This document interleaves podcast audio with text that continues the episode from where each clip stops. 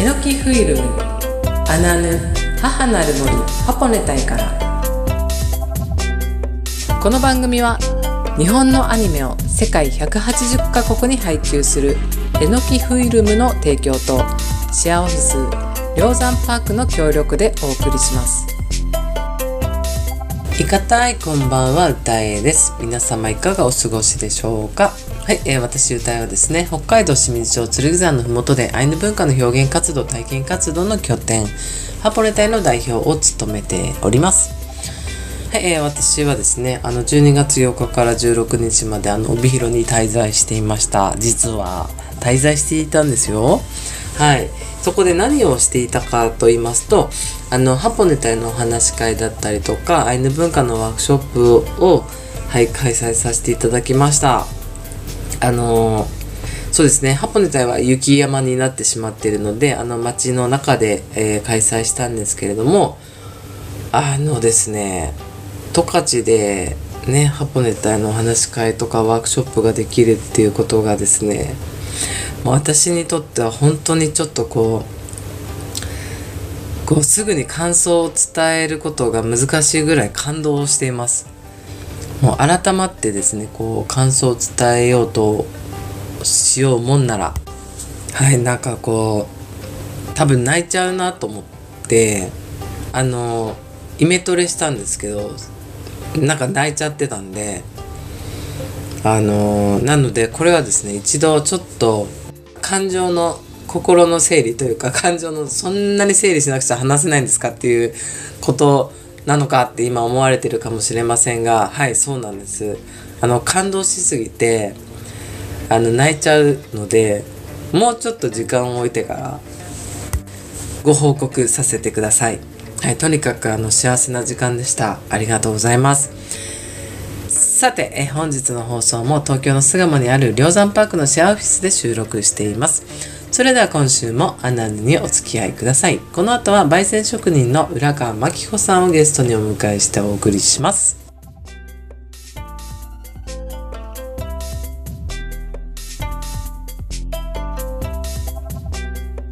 本日は焙煎職人の浦川真紀子さんをゲストにお迎えしております。真紀子さん、いかたい。いかたい。本日はよろしくお願いします。よろしくお願いします。はい、えー、私の方から浦川真紀子さんを少し紹介させていただきます。えー、真紀子さんはですね、北海道浦河町出身。現在は東京都八王子市の高尾にマキコランドというくつろぎの場を設け、コーヒーの焙煎やマキコランド刺繍ワークショップを行っています。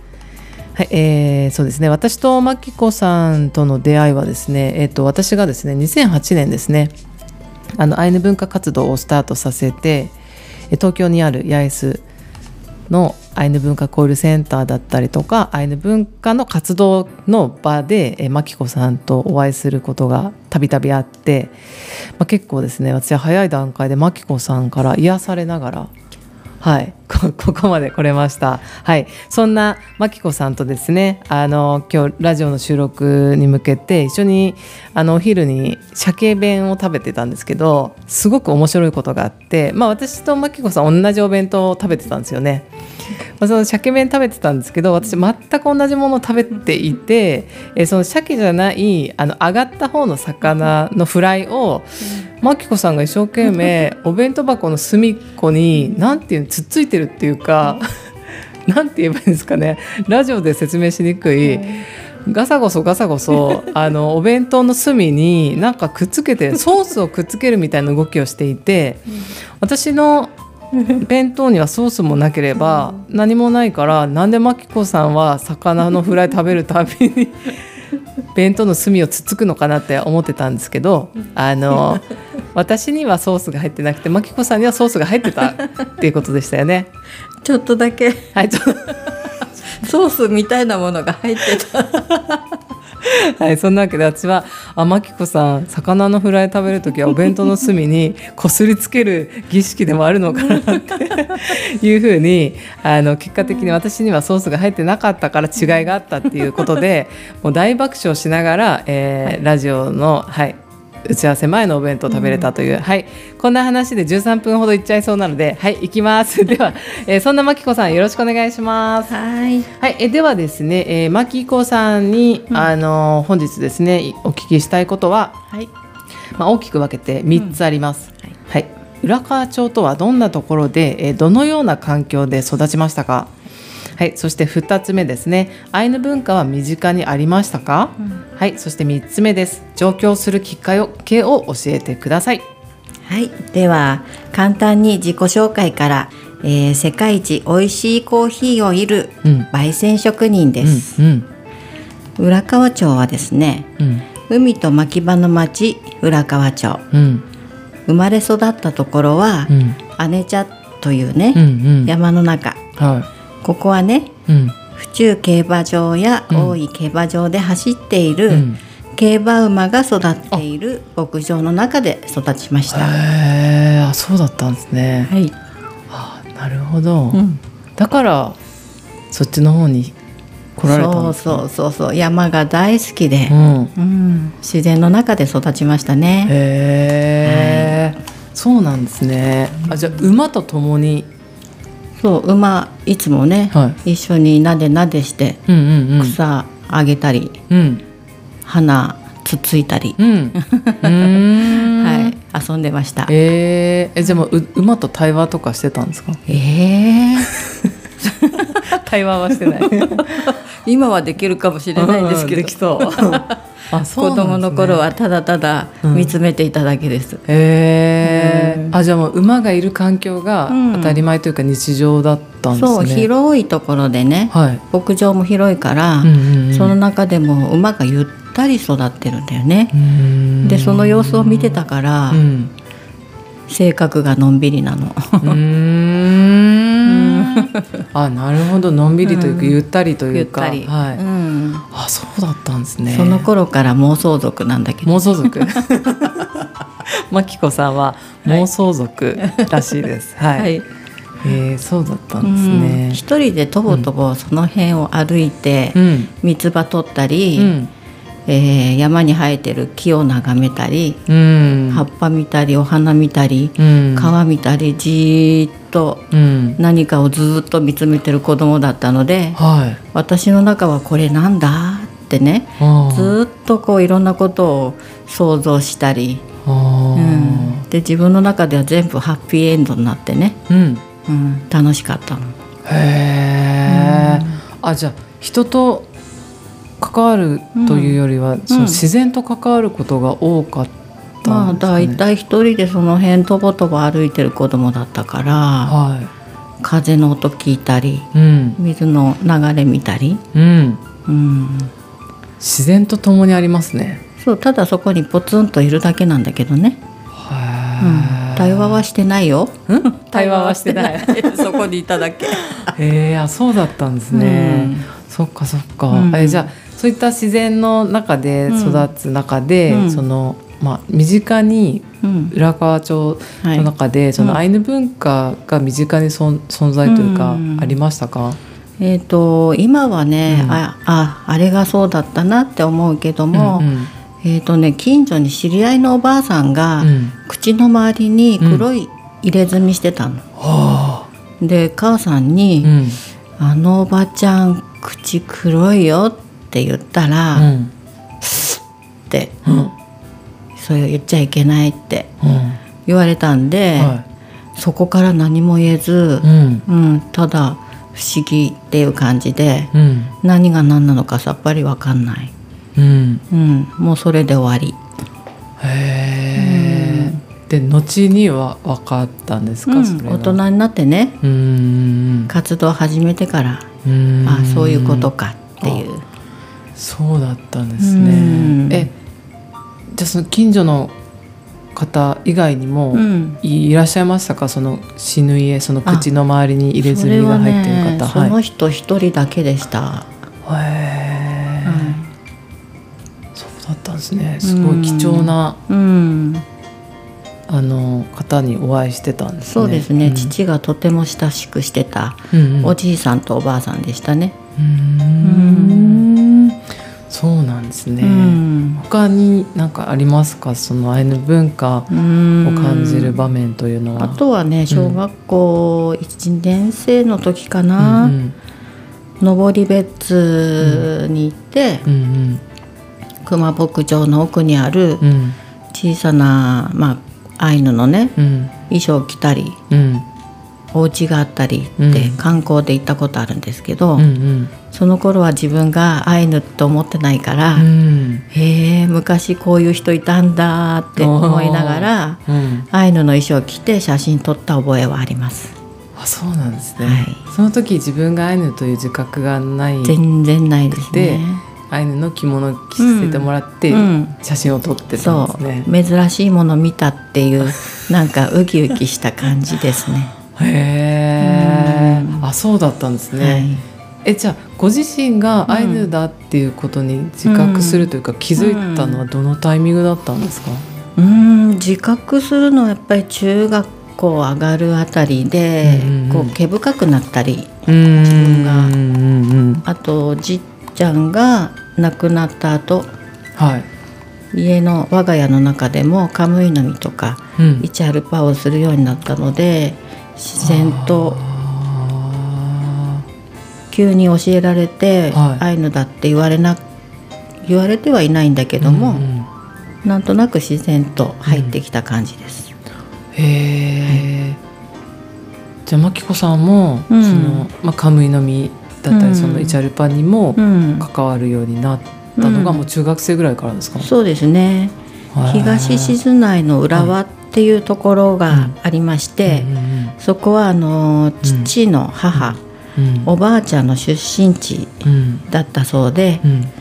そこにねうん。有名な絵歌師がいてはい。その方に来ていただいてうん。我が家の中でカムイの実とイチャルパうんをすることになりましたね。へー。えその時って、うん。初めてこう参加したり関わる時って、うん。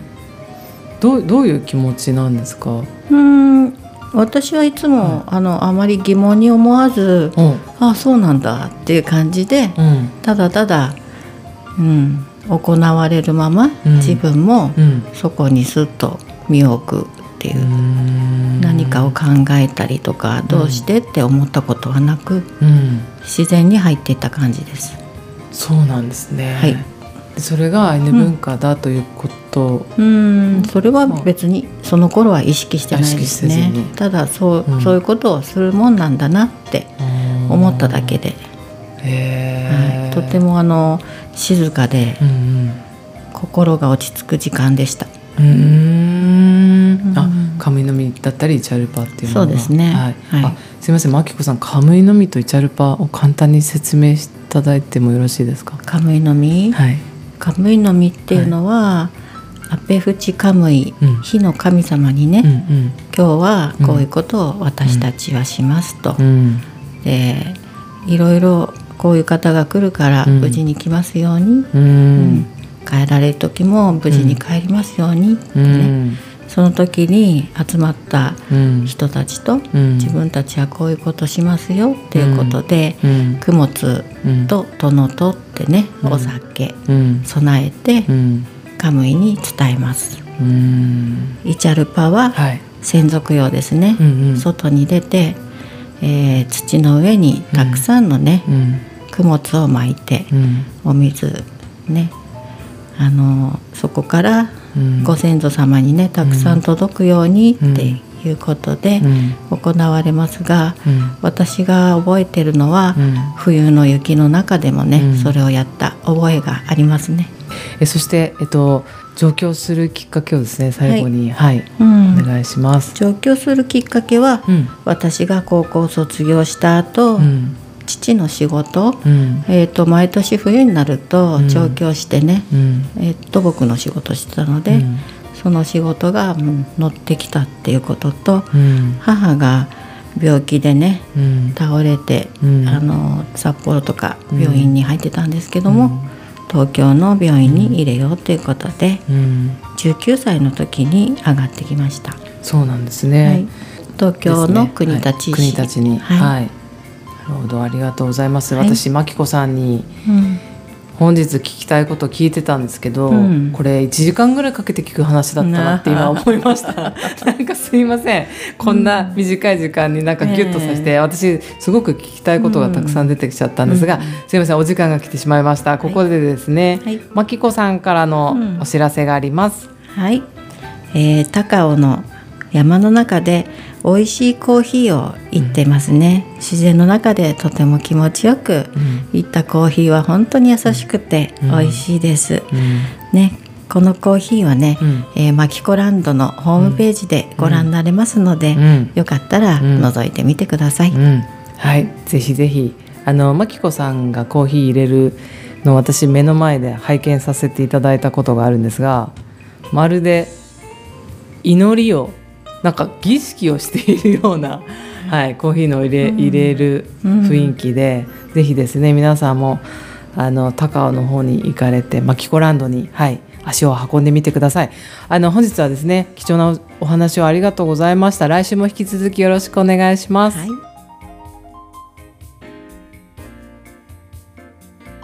本日のリクエスト曲は歌えからです、えー映画カンタティモールの曲の中からジェススをお願いします。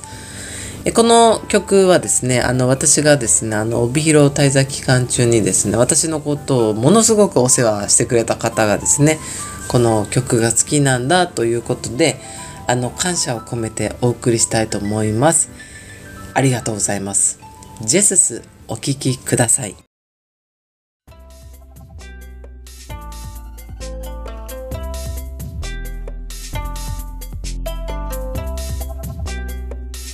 後半はウェペケンヌのコーナーです。さて、えー本日のウェペケンヌコーナーはですね移住先を考えている方いらっしゃいましたら十勝をおすすめします。というお話をしたいと思います。なぜ十勝をおすすめしているかと申しますと私がですねあの12月の8日から16日まで十勝に滞在していました。そしたらですね、あ、まりの寒さとあのこれまで体験したことのない乾燥乾燥ですね。乾燥はあの空気が乾いているっていう乾燥ですね。もう体験したことのない乾燥にですね体調を崩してしまったんですね。私はですねあの北海道の帯広で生まれたんですけれども、まあ、育ちが関東というところもあって、まあ、寒さは本当に苦手ですし、まあ、乾燥ということを甘く見ていた甘く見ていたわけではないです。あの乾燥の対策がもう追いついてないということだったんですね。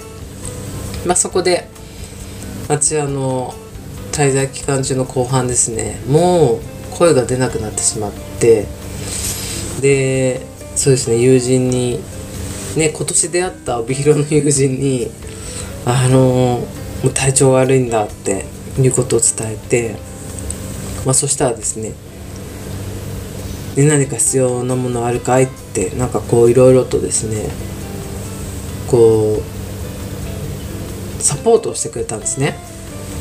で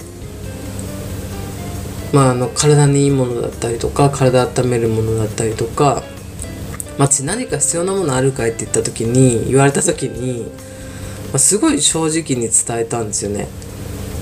あったかいうどんが食べたい。もううどんじゃないですよ。あったかいうどんが食べたいと。そしてですねあの、まあ、体にねいいものが食べたいとかいろいろ本当に思うことを伝えてたと思うんですよね。もうちょっと何を伝えてたかもちょっと覚えてないんですけど本当にあのその時自分が必要だっていうか欲しいと思ったものを伝えていってそれであの友人が届けてくれてで本当に熱々なうどんが 届いてもう決して出前を頼んだわけではないんですけれどもあのそうですねちゃんとこうなんかこうあったも温まったものだったりとか夕方にはね誰々ちゃんがねこういうのを作ってくれてるから今それ届けるからねとかなんか連携してくれていたみたいでねなんか熱はないかい大丈夫かいって体温計も持ってくよってで体温計持ってきてくれたりとか、まあ、結果的に熱はなかったんですけれどもなんかあのとにかくですねものすごい強いサポートを受けたんですね私。まあ後から聞いた話だとあのハリハリキューのマッサージあの針を受けさせた方がいいんじゃないか大ちゃんにみたいな提案があったようでねそんでお金はね私が払うからね大ちゃんに針を受けさせようみたいな話がね上がってたりしたんだよみたいな話を聞いていやなんか結果的に針は受けてないんですけれどもあの皆さんがすごく愛情深いサポートをですね本当に受けさせてもらったんですね。でやっぱりあの慣れない土地にいてで私はまあ宿泊先がまあそのあのったかいけれどもその乾燥がすごかったりっていうこととかももう対対策ができてなかったんですがなんか慣れない土地で体調を崩すってね不安もあるじゃないですか。なんかサポートを受け入れてることに涙も出てきて嬉しいのとね出会ってそんな長くない期間なのに皆さんこんなに私に一生懸命してくれていや本当にねなんか感動でなんか、まあ、あとちょっとしんどい時ってちょっとねより繊細になるじゃないですか感情が。なんかちょっと泣いちゃったりとかして寝ながら それで本当幸せだなと思ってそうなんですよそれでまああのいくつか用事ももうキャンセルするようなぐらいちょっと私も体ね休めることとか喉を休めることに集中しようと思っていたんですけれども、まあ、喉を治さない限りですね私このように話せなかったんですね。あのアナヌの収録もできないんじゃないかっていうぐらいだったんですがまあねあのその乾燥とあとは寒さ対策とあとはあの隠れ脱水症状っていうんですか？っていうのもあるよってことを言われてああなんか私それそれにも当てはまってたなって思ったんですけどあだからなんか水分確かに普段東京にいる時すごい2リットル近く1日飲むのになんか北海道来てそんなに飲んでないなってことに気づいたりとかいろいろですね。私も乾燥対策とか寒さ対策の、ね、大先輩の方々にねこうアドバイスいただいてアドバイス通りにこう動いていたら、まあ、回復して、まあ、元気になったということで今このようにですねお話ができているんですけれども、まあ、とにかくですねあの十勝の人はあったかい。もう一度言いますね。十勝の人たちは本当にあったかいです。なので全国の皆さん十勝であれば安心して体調を崩せますのでまあ、移住先をお考えの方々は今一度十勝を視野に入れてください。本当にびっくりするほど暖かくてほっとします。そうですね。そしてもしも、えー、十勝移住を検討する時はですねその乾燥にやられた先輩歌えですね。まあ私もまず先に乾燥にやられましたので、まあ、先輩として乾燥先輩としてえー、アドバイスとしてお伝えできるのであれば。まずは乾燥対策と隠れ脱水症状とまあ寒さ対策ですね。事前にですね北海道に住む先人から学んでから、えー、移住されることをお勧めします。というわけで、えー、移住を考えて移住先を探している方考えている方十勝をおすすめします。はい。本当に温かい人ばかりです。幸せです。十勝の皆さん本当にありがとうございます。今日のこういうふうにお話できてるのも本当に皆さんのおかげです。ありがとうございます。本日のウェペケンのコーナーは以上になります。アナヌ母なる森ハポネタイからエンディングの時間です。いかがでしたでしょうか？アナンでは皆さんからメッセージや質問、番組内でかける曲のリクエストもお待ちしております。メールの宛先はアナナアットマークジャガー .fm アナヌは ANUANU ジャガは JAGA アナヌアットマークジャガ .fm までお願いします。さて来週のアナヌは今週に引き続き焙煎職人の浦川真紀子さんをゲストにお迎えしてお送りします。それではまた来週お会いできるのを楽しみにしています。良い週末をお過ごしください。スイヌカランロ